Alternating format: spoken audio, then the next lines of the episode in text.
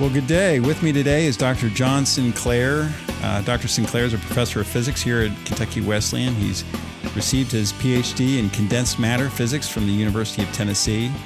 He is the head of our physics program and teaches the full curriculum. This semester, he's teaching physics in the arts, intro to general physics, uh, general physics, and our freshman seminar. Dr. Sinclair is also at the forefront of the campus's move towards mastery grading and acts as the mentor for faculty looking to adapt those principles, either whole or in part. His current research is in sol-gel processed photovoltaic films, a central component of solar energy materials. These are the reflective coatings used on solar thermal collectors. Dr. Sinclair is a scientist, a humanist, a philosopher, and he's also uh, a repeat customer. This is his third time on the podcast. So, Dr. Sinclair, thanks so much again for joining us today. It's a pleasure. Um, we might be covering some of the same ground, but I want to do it in a different way. It's always fun to have you back. You're the, the first three time guest, so we have a jacket for you. Fantastic. And this is audio only today, so you can't see it. It's it's beautiful, um, multicolored, and uh, there's pins and you know some medallions on it. Belongs in a musical. Mm-hmm. I, I have a lot to talk about today, uh, and I, I want to start with the a photovoltaic technology. Um, and your research might be a little mysterious to some folks. If you could describe what photovoltaic technology is, maybe in more general terms, how sunlight is converted into energy that might help back our way into it. Yeah. So what one of the interesting questions is always how do we get electricity out of whatever it is we use for power? So when you think about power, you think about uh, a variety of options, right? You have steam, you have uh, which is the same as coal, right? And you have nuclear power and you have hydroelectric power, where uh, in Knoxville, right, we have TVA. And all of those basically use heat to create steam that turns a turbine because you can't just get electrical power out of anything. You have to have some coupling mechanism. And when you think about solar electric power, instead of thinking about creating steam, uh, either through burning coal or through having water fall over generators or through having neutrons heating up water, um, what you actually have is you're using the work function of the material, which basically means uh, if you think way back to your high school chemistry, you have a certain number of electrons that fill up uh, the shells in a material, uh, and the outermost electrons can be ejected from said material. Uh, and now I've got basically a, a, current that I can use as a sort of a cathode and an anode and basically make a little battery that like goes in your cell phone or you know your remote control uh, and that is what we get there so we get straight direct electrical power uh, instead of going through some intermediary. That isn't to say that it's more efficient. In terms of energy in and energy out, nothing's ever going to beat fossil fuels um, that we know of right now in terms of efficiency. Uh, that might change with the research that's going on in nuclear fusion, mm. but still to this day, joules in, joules out, fossil fuels are the greatest thing. Uh, there are unfortunate side effects of fossil fuels uh, and unfortunate side effects of um, solar materials. Uh, and almost anything that we're talking about, right? Because all of these things use raw materials and raw resources that have to be uh, collected, and that's not always done in the most ethical of ways. Mm-hmm. Um, and we also have to worry about the byproducts with nuclear, right? I mean, as great as nuclear is, you got to figure out somewhere to put that uh, material when it's done for a long, long, long time that's mm-hmm. really safe. Uh, and those byproducts can be nasty. Uh, they can not only be radioactive, but also poisonous and a variety of other things. Uh, with fossil fuels, you, I mean, have potential problems with carbon emission, uh, as well as the problems associated with getting the materials out of the ground. Like strip mining isn't the greatest thing for soil erosion, and mm-hmm. you know, fracking's not the greatest thing for groundwater. mm-hmm. So you think about this in terms of trade offs. It's always trade offs. There's no free lunch. Well, kind of if fusion works out. But aside from that, mm-hmm. um, you know, you always have to have a balanced perspective that is minimally uh, affecting your environment, minimally affecting the populations of people that you're mm-hmm. using to get those resources. Mm-hmm. And I think uh, we need to take a more fully uh, you know utilitarian perspective on this like are we are we harming how are we harming the environment how are we harming the people that are harvesting the materials and how are we harming potentially future generations as mm-hmm. well and mm-hmm. all of those things need to come into play informs the calculus it's not a an easy black and white. It's never easy, right? I mean, if things are easy, then they're solved, and we don't have to worry about them anymore. But those the ethical concerns are are real and valuable. Absolutely. Um, one of the one of the potential things. Uh, so, you know, my particular research is on a is on a very scalable, fairly easy process more than uh, on trying to get really high efficiencies or anything like that right now. Um, and it's uh, it's unique in in that realm. It, it also primarily uses um, titanium oxide, so that's not harvested particularly um, unethically, mm. as opposed to things like ger- germanium and other rare earth materials that um, have been historically sort of stripped from well silver yeah silver right, yeah. Well, i mean so of course right i mean you can't you can't not talk about silver in south america and the right. mexican mines and i mean that's the whole water pollution water pollution communities uh, the use of mercury in the uh, purification process right. that if memory serves, was replaced with formaldehyde, which also isn't particularly good. Right. Uh, so uh, any sort of ore processing you have, yeah. uh, those. When you think about the, the major components of, of solar panels in particular, and it's you know silicon, silicates. Yep. Right, but you need that metallurgical grade yeah. silicon. That yeah. really seventy percent is produced in China. With, yeah you know forced labor. Yeah, I, I, mean, if you're lucky, forced labor, right? right. I mean, unfortunately, uh, transparency is not something that anybody uh, is that is ever good for profits. mm-hmm. right, right, yeah, right, right. Uh, so you have you have that issue, and you know the other materials that work well are things like germanium, germanium oxide, and ruby, or not ruby, sorry, sapphire. Mm. So you don't really want to use those either. That's not particularly scalable. Yeah. mm-hmm. Well, um, so the the functional limits though of solar energy is is what I'm interested in. So and for folks that are, you know, uh, contemplating installing these in your in their house um, or on the roof, uh, you know, uh, what are what are the capabilities and what are the limits? What are how what what capacity does the science set? Well, there are a couple problems, right? I mean, it's the science is never the problem with these things. Uh, the science is the uh, infrastructure and the backbone of the electrical grid.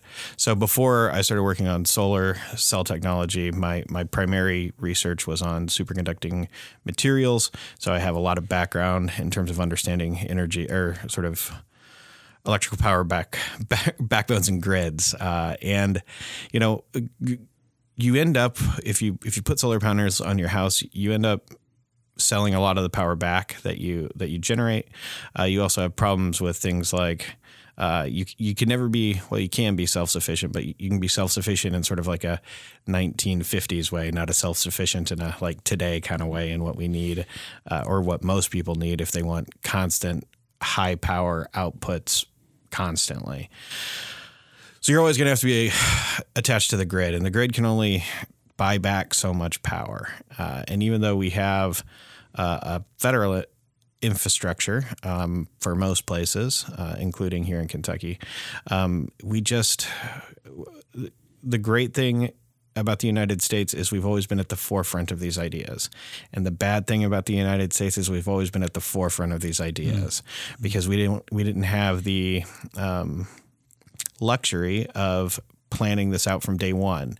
If you look at somewhere like South Korea where you know, when they were building uh, Seoul and other major cities, they could lay down internet infrastructure and build all around it. They could lay down their electrical backbone and build all around it in terms of maximum efficiency. Mm. Um, you could do a lot more. Uh, I mean, since the early 2000s, um, there was a pretty famous Nature paper that came out that was like, if we want to stop, uh, if we don't want to have to worry about greenhouse gases anymore, do two of these like seven things.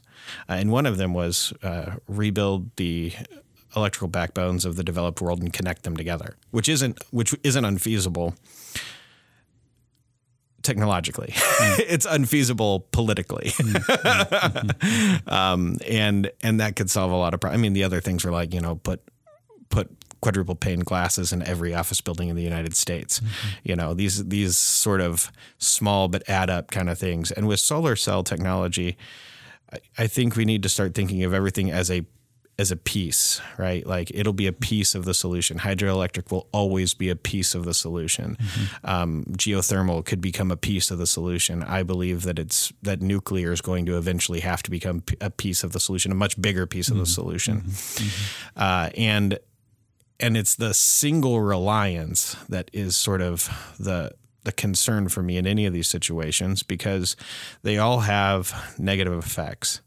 And so, like, there's a threshold. Like nature likes slop. It's okay with like a little bit of bad stuff going on. So if we can spread that little bit of bad stuff mm. around a whole lot of areas, then it's fine, right? I mean, it takes significant significant energetic pressures to cause significant changes, right? We we have tailbones because why not have a tailbone, right? There's no pressure that gets rid of it, so it's going to stay. Mm-hmm. And it's the same thing with uh, or I believe it to be the same thing with a lot of the ecological issues that are going on today.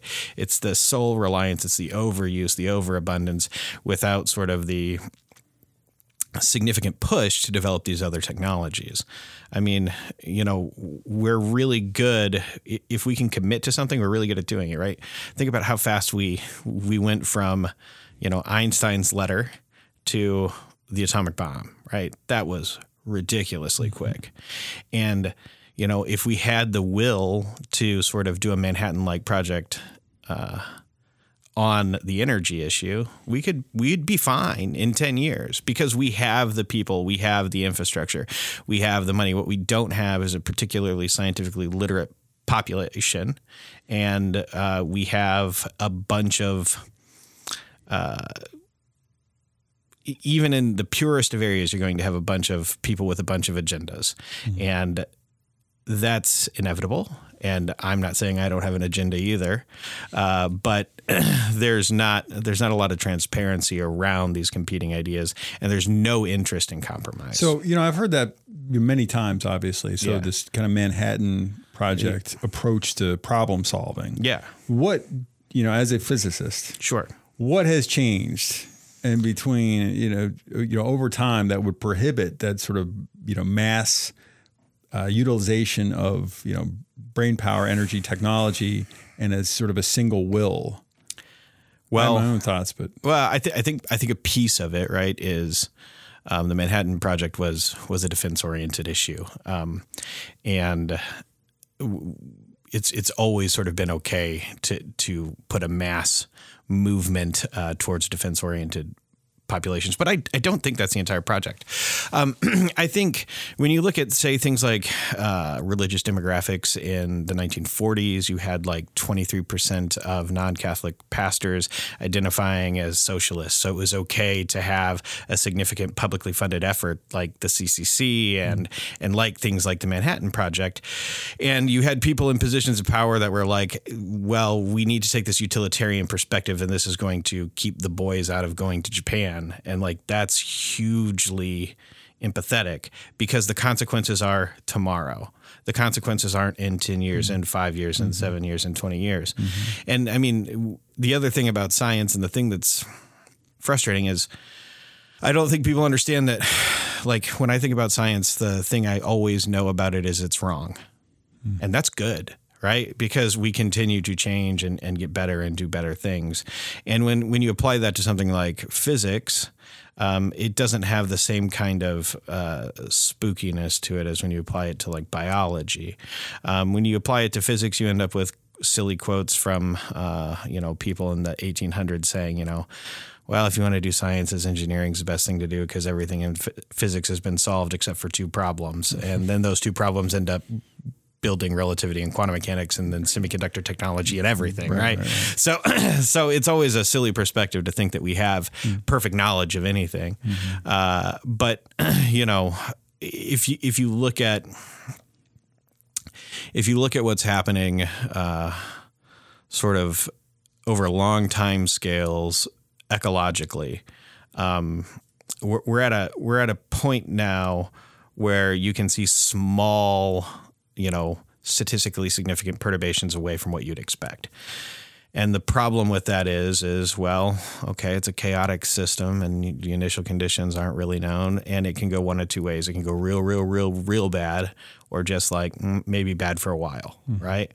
Neither one of those are particularly good, and why would you bet on the on just the bad for a little while one, right? If it's it's like uh, when when COVID was around and people were complaining about masks and they're like, it's not a big deal, da da da da da. Like you only have a one in ten thousand chance of dying from it. I'm like, well, if I had a one in ten thousand chance of buying of winning the lottery from the lottery, mm. I'd go play the lottery every day, mm. right?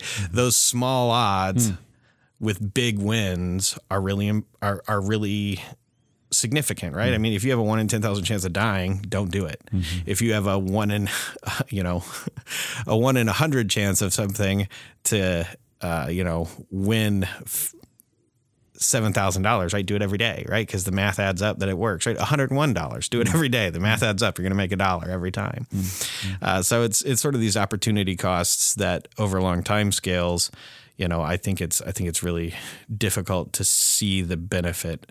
And I mean, I do think fundamentally people it's just hard to see uh, these changes around things like energy independence because it's like um, it's like being yourself, right? When if you go and work out you never are the one that sees the changes to your body. Somebody else sees the changes because they only look at you at once every few weeks, right? Mm-hmm. They see the changes, you don't because it's this mm-hmm. gradual mm-hmm. shift. Mm-hmm. And I think it's a perception problem too. Uh, so you can't get a mass public initiative to move in that direction. I also think that you know, it's really hard to get. As somebody who worked at the uh, at government labs for a long time, uh, at the NSF, at the National High Field Magnet Laboratory, and then Oak Ridge National Laboratory before that, uh, and I'm a lab kid. My dad worked at the lab for like 30 years. So um, it's hard to change anything in the way the funding structure is set up. Mm-hmm. It just, it, it is what it is. And you're not going to lose your funding, but you're not going to mm-hmm. get more. Mm-hmm. And they're not going to shift it around and do a whole lot of things with it because it takes an act of Congress to mm-hmm. do that mm-hmm. stuff, right? And that's that's hard, right? Because you know, uh, I mean, I guess you can get some stuff done in reconciliation where you don't need a supermajority to get through the Senate, but it's not exactly the easiest thing in the world to get anything done. Uh, and if you don't have an existential threat like, you know, Germany and Japan in World War II, hmm. uh, how do you get 60% of the politicians to agree that this is something that's important?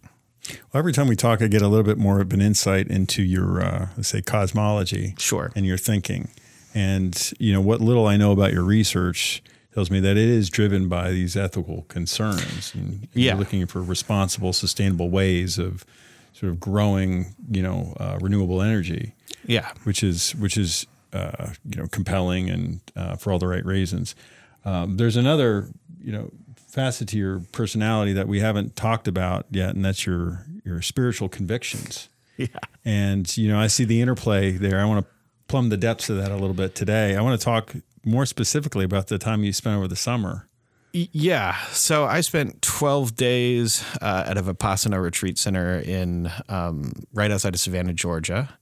Uh, with my wife, uh, I'm I'm married to a therapist and an herbalist, so uh, we we sort of do these things together. Um, and you know, I, I, have a tendency. I, I think people have a tendency to believe that scientists are very much these one dimensional robots who are um, interested in in one thing and one thing only. And and this is why I love doing things like teaching KW 101 is to to show them that you can't be solely defined by your work. You have to be full people with, you know, depth to be the contributing members of society that I think we want everybody to be.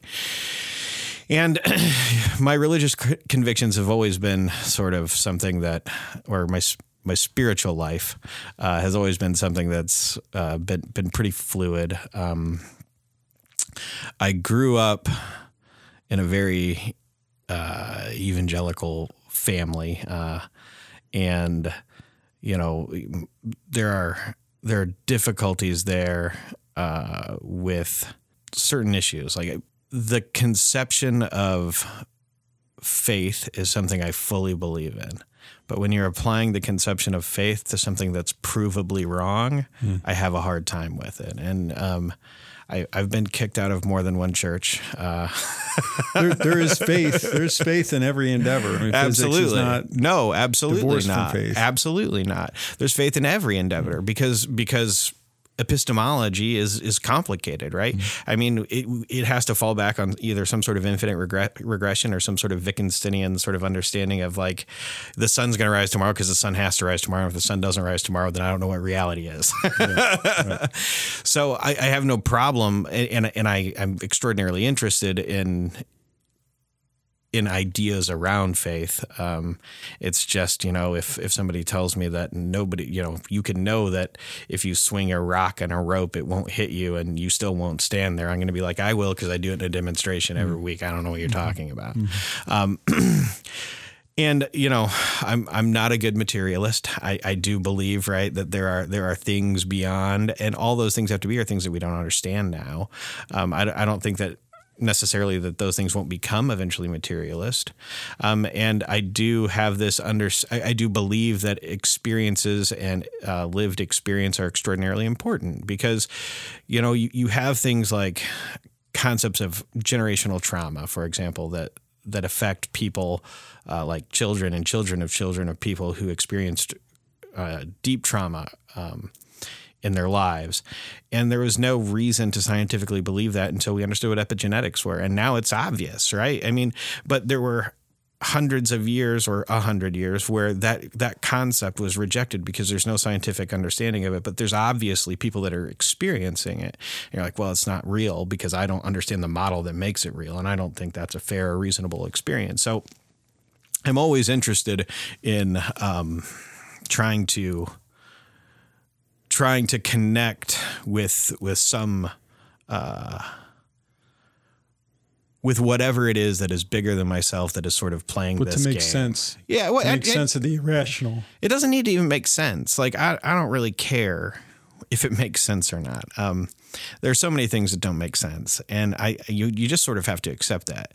Uh, we can go wildly off off topic here uh, for a moment, and and I don't mind sharing this at all, uh, even in a public way. Uh, you can cut this if you want to, but but I'm a recovering alcoholic. I've been I've been sober for uh, about seven years, uh, so I've had to have an experience uh, with something bigger than myself mm. to be where I am today. Mm. And you know what that looks like to me has changed over the time, but is something that's fundamental to my identity as a human being. Mm. Um, and uh, I, I, I have found it and can find it in sort of. Um, different different Christian religious places. I'm, I'm absolutely fascinated with that experience. Um, like I said, we just got back from 12 days at this Vipassana Center, which is a Buddhist uh, meditation center where you actually get to live live like a monk for 12 days and and and what what they mean by that is not only are you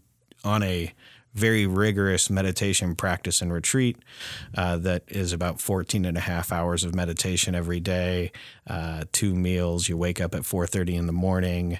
Uh, obviously, all vegetarian food. Like there were there were scorpions and in the bunkhouse I was in, and you know I'm catching them in a, in a cup and throwing them outside instead wow. of killing them because I buy in. I mean that's that's sort of one of the aspects of myself. And what did you learn about yourself? Uh, you know, when you spend that much time in silence and not just in, um, not just in, in and, like and, traditional silence, and you're not communicating, not not communicating. Right. So that means no writing, no, no reading, gestures. no gesturing, no right. eye contact, no nothing except for with the teacher. Uh, and there's a facilities manager who, like, you know, if you fall and break your ankle, he'll he'll help you out or whatever. Um, you you you get a sense of first of all, your body in a way that is sort of unbelievable in, in the sense of like, uh, you can feel the air conditioner kick on on like every inch of your body. Mm. You can like, f- you can you can feel your pulse in your finger. You know what I mean? Like like sometimes you feel that when your heart's really racing or something. Like you'll feel your pulse somewhere else, but you'll just be sitting, and you'll be able to just feel that. Like your your understanding of how much stuff our brain just shunts out to make us functional in the worlds that we live in that are overloaded with sensory experiences becomes extraordinarily apparent. And you've meditated before. Oh, every yeah, uh, yeah, and, and still do. Yeah, so it's a practiced Yeah. habit, but not to this level. Not no, never, never to this level. You know, I mean, I have a, I've had a reasonable practice um, for probably the last you know almost seven years of my life around not daily but periods of daily and at least you know once or more, usually more than once a week of of sitting uh, either through guided meditations or silent meditation. The the thing that was different here is this was all silent meditation. So um, you sit through a talk explaining sort of their theory behind this, which honestly I have very little interest in. Uh, I'm more interested in the experience itself, um, and and the and the technique, uh, and then I I you know collectively I think the last day you get to talk with the people that you're with, and I mean that's fascinating too. You're you're in this. You come out. You've sat next to these people. Everybody is sort of, you know, you can't wear can't wear clothes with patterns on it. Everybody's wearing basically the same kind of clothing. Like it, you get this very egalitarian view, and, and you walk out, and you know, I, I spent these twelve days with fifty guys from you know dishwashers and cooks. Oh, so it was all male. construction. Well, my side was all male. Okay. The other side was all female, Oh, but all you were you were separated by What by was, the, gender. what was the logic there? Well, so it is extraordinarily um, intense emotionally. And um, this organization has been operating in the United States, I think, since the 90s, and they have had no complaints or no no complaints or actions of sexual assault. So I the the idea is, I think, really to remove any possibility of sexually untoward feelings or behaviors because it is like when you when you shake hands for the first time afterwards like it's electricity running through your body. Hmm. Uh, because i mean you haven't you haven't been touched in 12 days right? Mm-hmm. You've you've just been on gravel and ground and grass. So, so you'd spend your day 14 hours meditating. Yes. What does that What does that look like? Are you alone in a room, So a no, there's a little bit of mul- so every room. So you have a room, um, but there's also a giant meditation hall, and in the meditation hall, it's split. So there's a big walkway down the middle. All the men sit on one side, all the women sit on another side. Okay, side. so you can see them during the. So you can the see them, right. yeah. So you can see other people. Um, and of the 14 hours, uh, f- six of them are are um, uh, you have to be with other people, and then the rest uh, you have a cell in your room. Uh, and you can go meditate in basically a little closet. Uh, so you have options. Um, the I was the new guy, and on the men's side, and, and the new guys got got put into something that looked like military style bunks. Uh, so we we spent a lot of time uh, in the actual hall because it was ni- nicer and it wasn't cement floors and and bad air conditioning, you know. And in southern Georgia and in the middle of the summer, air conditioning's key. Uh, so I I spent a lot of time in in the company of other people, but um, y- it's dark. Uh, you, you don't really see or hear or feel uh, anybody around you. Um, and then you do eat, but again, you eat in silence. Uh, the tables are positioned against the wall, so you can't like sit and look at people while you eat. So you're uh, there are a lot of windows though, so you can look outside at nature Are there walks? Are you outside a lot? you can be outside. There are walking paths, so there's like little, um, almost like uh, little mandalas you can walk through uh, and and go back. But you're supposed to not walk much. So there there are two. This is this is a particular school of meditation. There there are two main. Uh, I shouldn't say that because if somebody hears this and is part of one of the other ones, they might get upset. But uh, there there's two very large national um, school meditation schools uh, in the United States. Uh, one is this Vipassana Center, and, and then another is um, uh, a meditation center outside of Boston. The, the second one was in um, California, and then they've sort of been peppered in between. Uh, and this one particular school uh, is very much associated with uh, a, f- a form of Buddhism from Myanmar, uh, and uh, and is very much directed by one particular teacher. So you really spend a lot of time learning this particular teacher's technique. Um, the other school, which we I've also done uh, work with before, um, has a lot more uh, people involved and different different teachers and uh, that have been involved, and they have guest teachers that'll come and spend a couple years and stuff like that. So there's a uh, the the Theravada Buddhism that comes out of Myanmar is very much focused on not moving and silent meditation, where other forms of Buddhism also, including other Theravada forms of Buddhism, move in a lot of walking meditation with the silent meditation. And um, walking meditation is something that for example, I prefer. I enjoyed this experience. I'm very glad I went to it, uh, but there's not 100% buy-in on it for me. I, I I've taken it and integrated it into my other practices but the uh, the ability to do this and to live charitably because you don't have to pay to do this. Like and they feed you and they take care of you and you do everything. Now at the end there is a way to donate right? Which of course we did. But um, if if there were many people who couldn't afford to donate and they didn't and nobody looked down on them for that i mean it was it's truly like if you can make it through this and you think you can get something out of it they will let you come and attend this course. Mm. uh, and one of the big ethical things that they have or that this is built around is you know if you can afford to do a 12 day meditation you don't have time and if you have time to do a 12 day meditation you can't afford it well, I, yeah, I, I mean, uh, you know, I can't imagine that this would be for sort of you know rank amateurs and and folks that have not had a practiced appreciation for meditation. It, uh, you know, the the idea of of meditating that long and being in silence and that you know, to prepare yourself mentally. You'd be surprised. Um, there were some people there who had almost no practice that made it through all 12 days. Hmm. Um, Anybody quit halfway through? Uh, two people. Okay. Um, it, it, anyway, I, I'm, I'm almost 100% sure it was a health related thing. Okay. So like nobody like, well, that's not true. One person like had a, had a momentary, uh, decided it wasn't for them. Sure. Uh, and they do a good job of preparing you before you get in there, right? Okay. Uh, so you know what you're getting yourself into. And honestly, it's one of those things where the first three days are like impossible. Mm. And then it goes from three to day seven real quick. Mm. And day seven, I mean, not day, but some arbitrary day in the middle, you're like, I really want to go home. Yeah. yeah. Right. But right. then all of a sudden, you know, then it's five days later. You know right, what I mean? Right. So you get in, it's not as difficult as you would think. I mean,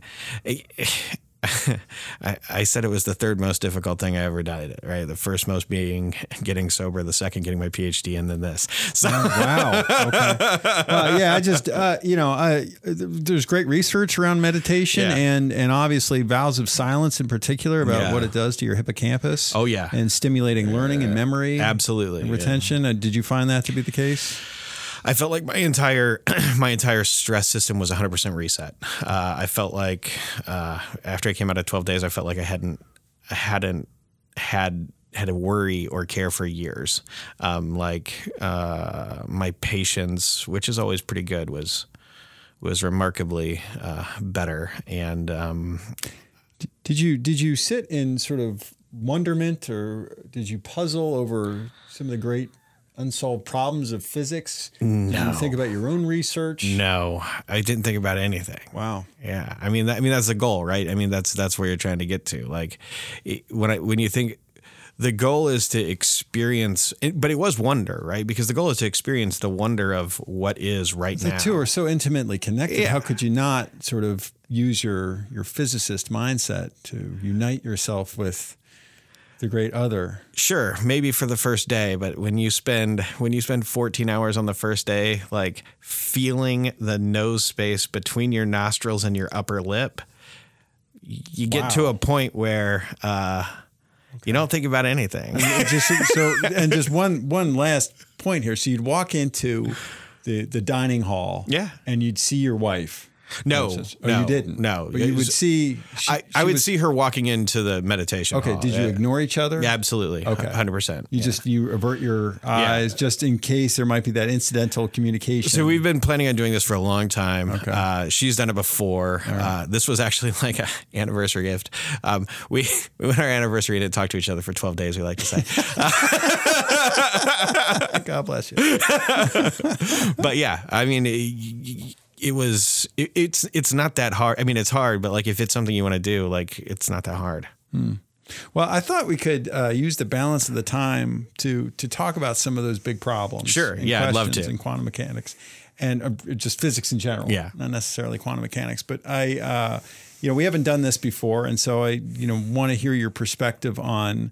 Uh, a few of these ideas, and and one, and I think one of the most interesting to me is uh, consciousness Sure. in quantum mechanics.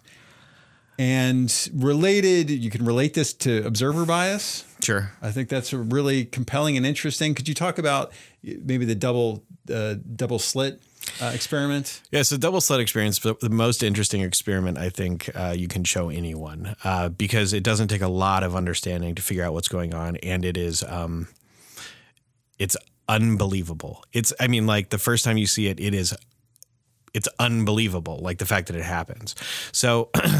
If, if you think about how a wave works, right? Like think about bouncing on a trampoline, right? When I'm bouncing on a trampoline, uh, I can either jump with somebody and bounce them really high, right? Or we can jump out of sync with each other and almost not move at all. So that's sort of the difference between constructive and destructive interference. Either it adds together or it cancels out to nothing.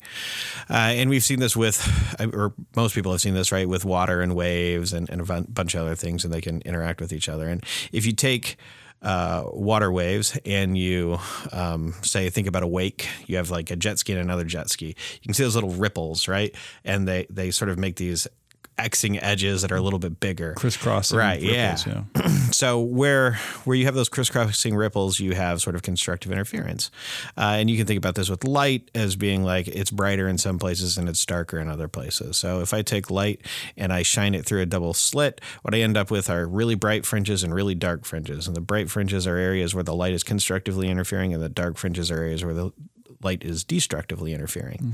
One of the core principles of quantum mechanics is this duality principle of being both a particle and a wave. So um, you expect to see it for light because everybody thought light was a wave. That's a Newton thing, right? And uh, um, what what you can do is you can take a stream of electrons and do the same thing, and you see the exact same experience. You see dark areas where the electrons never go, and light areas where the electrons collide with your um, detectors more often, and you end up with these fringing effects. And that's interesting because it says that, okay, these streams of electrons behave like beams of light, and therefore uh, electrons must be waves. Well, now here's where it gets weird. Let's put a detector inside one of the slits and turn the detector inside the slit on. Well, if I turn the detector inside of the slit on, it doesn't create a fringing pattern. It creates two dots, like it went through one or the other. Hmm. And now all of a sudden it's behaving exactly like a particle, hmm. which is a bit bizarre.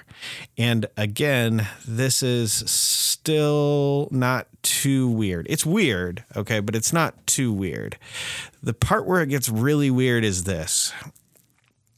I've been sending streams of electrons, so you could think of them as being waves and them interacting with the other electrons and creating these light and dark fringes.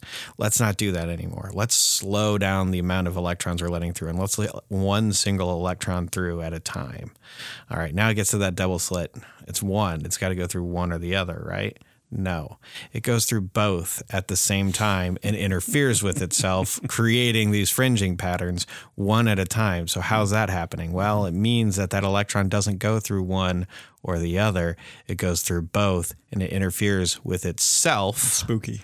Yeah, it's spooky. It's not quite what spooky refers to in physics. That's action at a distance. That's similar, but a little bit different. Uh, and if I turn the uh, detector on again, it goes through one or the other, and I end up with the two dots. And there's a really great YouTube video if you're interested in this. You can just look it up, and you can just see the little dots appear and the dark fringes, and you can see how it all works. And when you see it, you're like, I guess it's both things at once. But so the idea, or, or there is an idea, A.P. Wigner, um, Yeah. so uh, contends that it's his consciousness sure. that affects So, so there are a couple interesting ideas around that, right? So you can think about the fact that um, for it to go through one or the other, um, it requires an observer to be present and something that has uh, sort of the ability to be an observer, right, can collapse a wave function. And that's a possibility, right? But the problem is not the problem is one of the issues with our understanding of consciousness or what consciousness is, is that it, I don't need something that is conscious to be an observer, right? So I can think about it as either observers are are affecting the world around us in a way that is sort of statistically measurable and like and affecting outcomes and our consciousness is the ability to make that choice and force that particular outcome to occur right? A radioactive piece of uranium that is using to toggle a switch that affects a detector is then conscious and that doesn't make a whole lot of sense mm-hmm. right so so it's it, i mean there's obviously pieces to all of this puzzle. And this is what this is sort of what i mean. Like as far as i'm concerned consciousness is is beyond the realm of science in some way right now. Like i mean it's not and it is right? Mm-hmm. uh, and and there's value to understand or to, to, to sort of historical religious uh, experiences and um, views on anything that is outside of the realm of science because I think there's truth in that that we just don't understand yet. And there might be truth in that that can't be understood scientifically. Mm-hmm. And that's fine too. Mm-hmm. But you know, it's interesting. Artificial intelligence brings sure. this debate up. You know, what is consciousness, and, and mistaking you know chatbots, right, for consciousness, and then it. So, what is consciousness if it's just uh, you know regurgitation of you know these lived experiences, right? A compendium of knowledge that you're filtering through you know some means or some algorithm in your head. So I think it's I think it's a little complicated, right? So chatbots are obviously not conscious, right? I mean, like, I mean, they don't even pass the Turing test. Mm. Uh, they can't. you know, ChatGPT, for example, is really good at taking a whole bunch of information and you know getting you started on writing a letter of recommendation or a book chapter or something like that. Uh, if you want it to problem solve a really simple thing for you, it is not good at mm-hmm. that, mm-hmm. right? It is it is not capable of of sort of unique uh, thought outside of the given parameters, and I mean. People are, animals are, right? So there's something that's like more than ChatGPT there. But I also think, you know, there's something uniquely alive about being like in a room with someone else and everybody having their eyes closed and you knowing that there are other people there. Mm. There's like a there's there's an experience that occurs mm. there, right? Mm. And and I mean, so maybe it's poly polyvagal like response, right? That's going on, but that's like a piece of it, right? I think there's something missing there, and and that is something that I think is um, is missing from our idea of consciousness, right? Because classically, we, we don't really think of say animals as being classically conscious, right? They're they're they're they're alive, but they're not conscious, right? But I'm sorry, my dog's conscience, right? Like maybe a hydra isn't, right? Like one of those little uh, things that can get you sick from from bad water. Mm-hmm. But like my my dog can can like have a polyvagal response with me, right? like there's there's something different there. There's something sort of more going on there. And I mean, that's dogs are a particularly interesting example because we co-evolved with them, and the shape of our face is the shape of our face because of them. Uh, but I think there's something more, and I think there is value to the word's bad, but mystical responses on on things like consciousness. Hmm. I have a I have a good one for you. Okay. So is is entropy constant? So is entropy constant? Uh, I mean, no, right? It's always increasing. It's never decreasing. Uh, so at the time of the Big Bang, at the time of the Big Bang was it, so you're saying is that is that like a, a total entropy pool? So the time of the Big Bang is so when you so think, this has repercussions. So so in, in other words, I guess a better way of asking this is why can't time move backwards in, in both directions? Right. Yeah. So time can't move in both directions for a variety of interesting uh, reasons, but uh, there is there is an anomaly that's a, uh, sort of a, anachronism that's worth pointing out in, in what you said nothing that we know now applies to the Big Bang. It applies to you know femtoseconds after the Big Bang.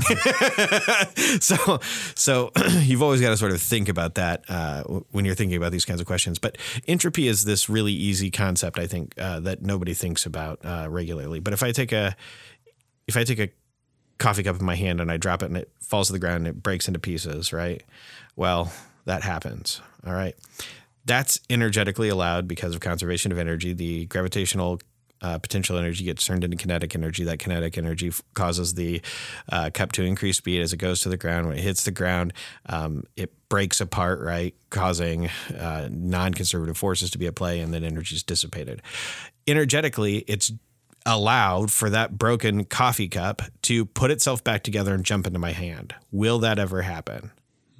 No. So entropy is always increasing, right? Mm-hmm. So the disorder can happen, right? And I can lose that energy in the breaking of the coffee cup, in the noise that occurs, in the heat that slightly is generated by the friction of those things coming apart. And there's no reason why, from just an energy argument, it can't spontaneously come back together and jump in my hands. Mm-hmm but it doesn't, right?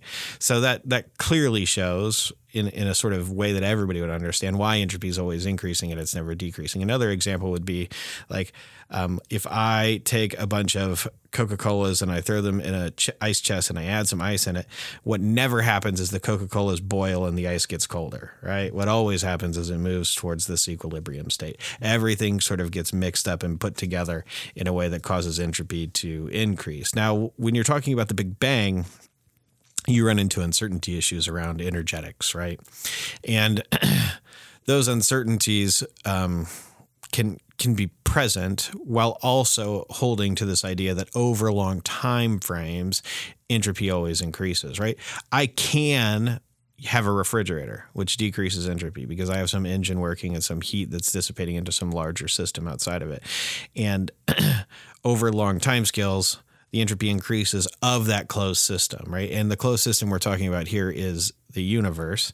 And the universe we're talking about near the Big Bang is an extraordinarily complicated thing to think about because we're not just talking about space, but we're talking about space time, right? So the universe, which is this four dimensional object that is in some sense never ending is now not is is both taking up very little space and very little time and all the space and not ending so how do you stitch those two ideas together? It's like the idea of trying to bring quantum mechanical ideas into classical mechanical situations, mm right?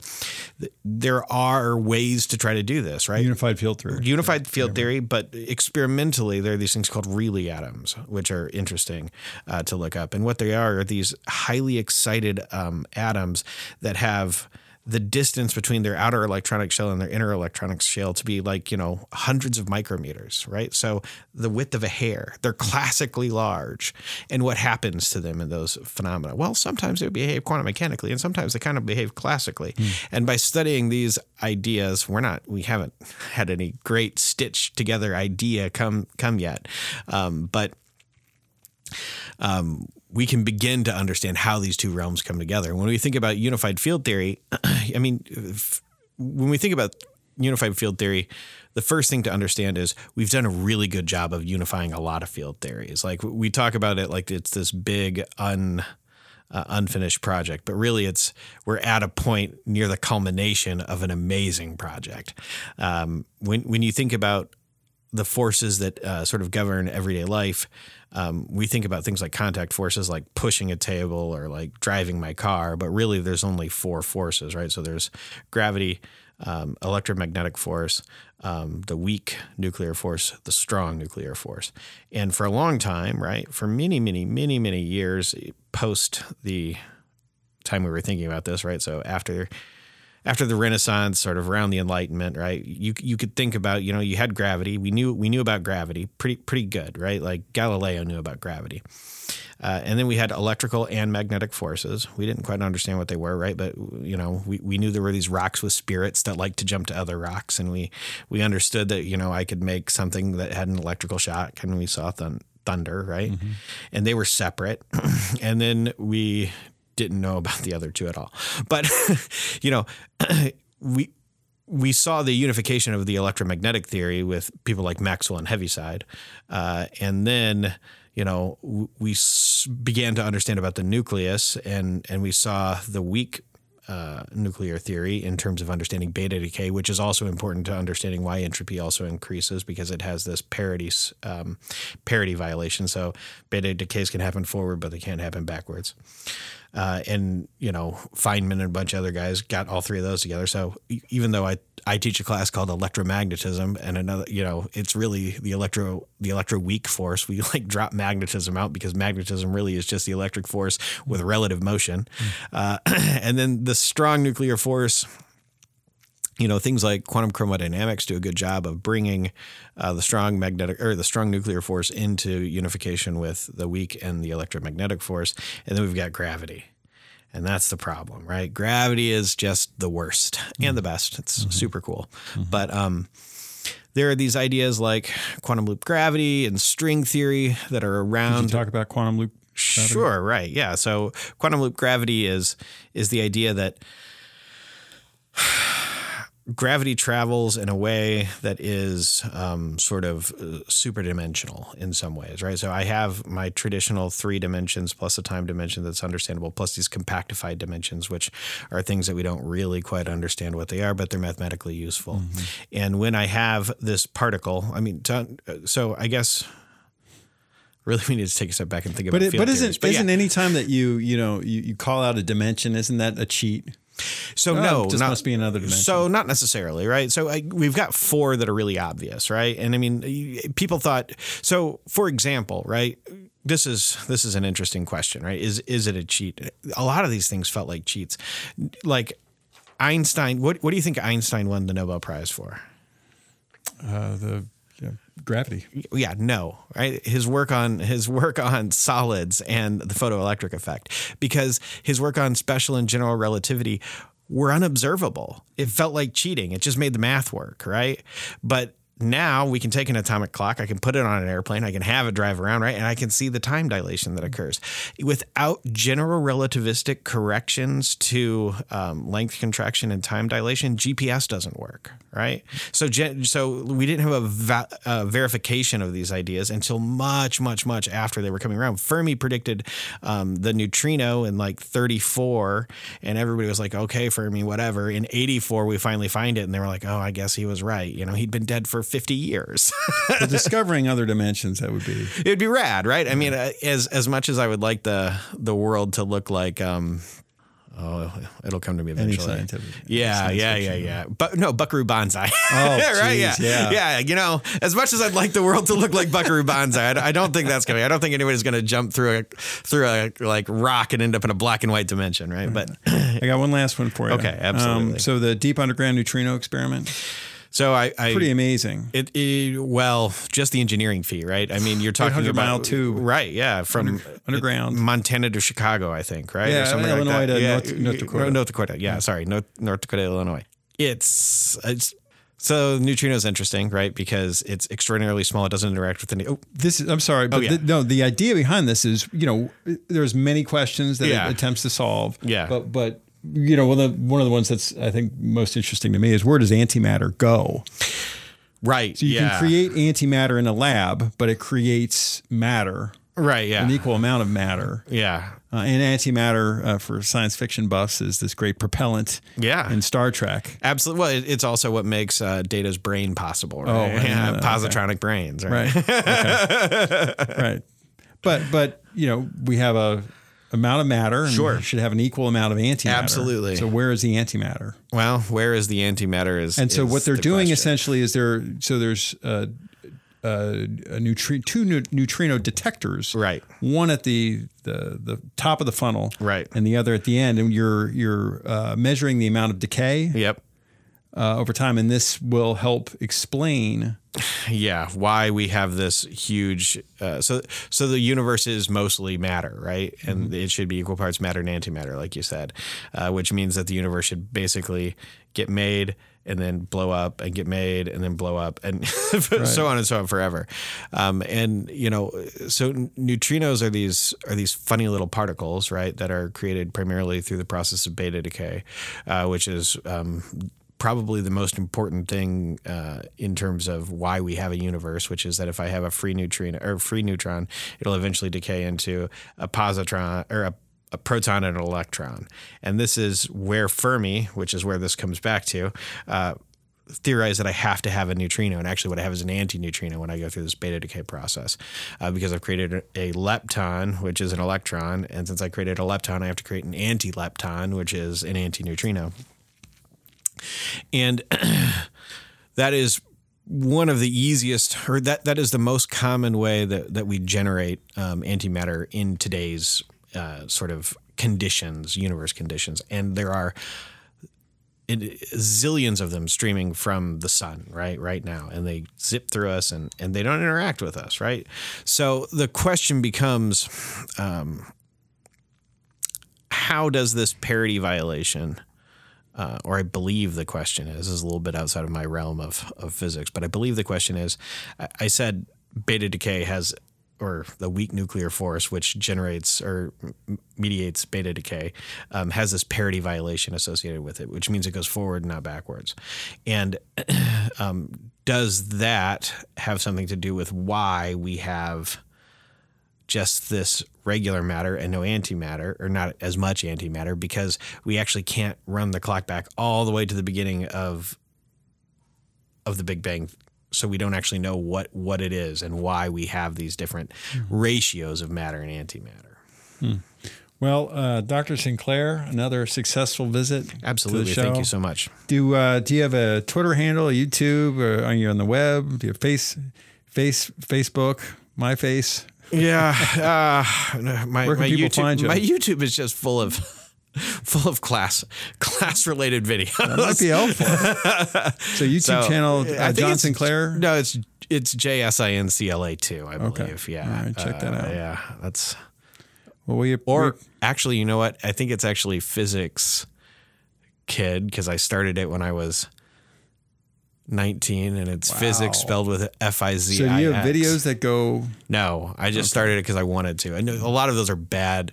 A lot of those early ones are like, uh, well, some of them are me explaining how to do yo-yo tricks, but most of them are me me talking about do you have a class on the physics of the yo-yo. Uh, well, physics and the arts, we talk about it a little bit. Okay. And in, in, advanced mechanics, I use it as a, as a really good problem on uh, Lagrangian mechanics because it is really hard to understand how a yo-yo goes up and down. Uh, it's hard for me to understand how you can yo-yo without pinching your your finger. Lots of calluses. Okay. Yeah, yeah. You, yeah. I, you know, I played guitar, so I had the calluses oh, already gotcha. there, and everything's okay. fine. well, thanks again. Appreciate your time. Of course. And, Thank uh, you. We'll Dr. see you next time. Thank you.